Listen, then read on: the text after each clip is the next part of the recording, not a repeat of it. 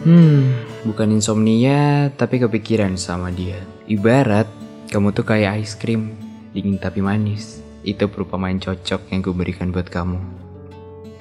Aku Reza.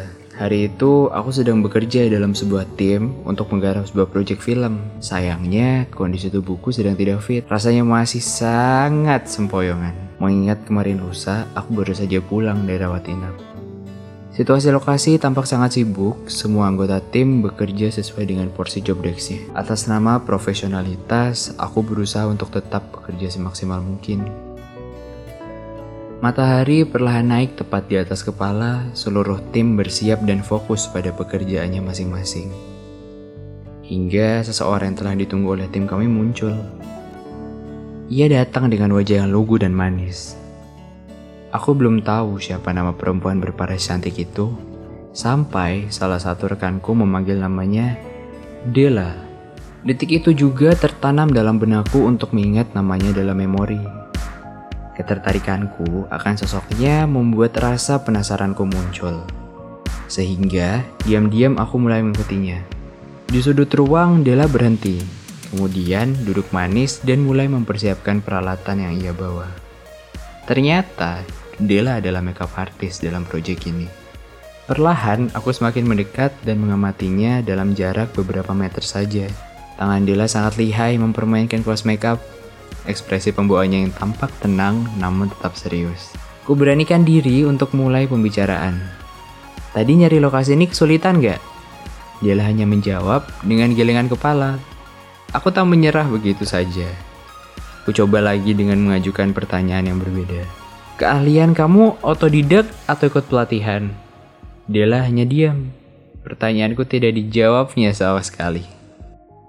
Oh, mungkin dia sedang serius dengan pekerjaannya. Aku pun beranjak untuk tidak mengganggunya. Selang beberapa hari kemudian, aku berhasil mendapatkan kontak WhatsApp Dela dan akun sosial media miliknya Upayaku untuk mengajaknya berkomunikasi ternyata membuahkan hasil. Dimulai dari saling follow di sosial media, berbalas komentar hingga sharing tentang pengalaman yang kami miliki masing-masing. Dan akhirnya, saat yang paling aku tunggu-tunggu, kami pergi untuk makan malam. Di situ, kami mengobrol tentang apa saja. Sesekali aku mencuri-curi pandang melihat paras ayunya Sekuat tenaga, aku menyembunyikan senyum sumringah ketika aku melihat wajahnya, berpura-pura menunduk atau memalingkan wajah. Bahkan aku sampai khawatir kalau degup jantungku yang kencang terdengar olehnya. Singkatnya aku bahagia, sangat bahagia menyenangkan rasanya bisa menghabiskan waktu bersama Dela. Semua berjalan baik-baik saja, sampai aku mendengar kabar yang tidak pernah aku sangka. Dela masih memiliki kekasih.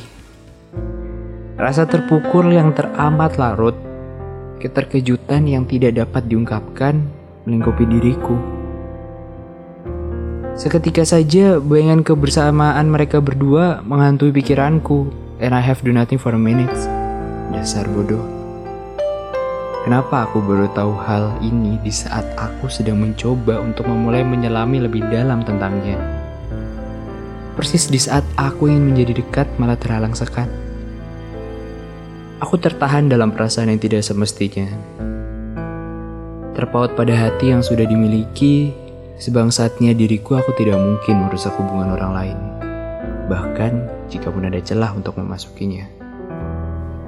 Benar kata orang, jangan bercanda dengan hati, sebab hati tidak selucu dan sebercanda itu. Bahagia itu sederhana ketika yang kau rindukan merindukanmu, ketika yang kau cintai mencintaimu, ketika yang kau perjuangkan memperjuangkanmu. Pada akhirnya ada hati yang tak mampu aku menangkan. Tak peduli seberapa keras aku berjuang, kadang hidup memang selucu ini. Beberapa orang beruntung punya kisah romansa yang tanpa celah.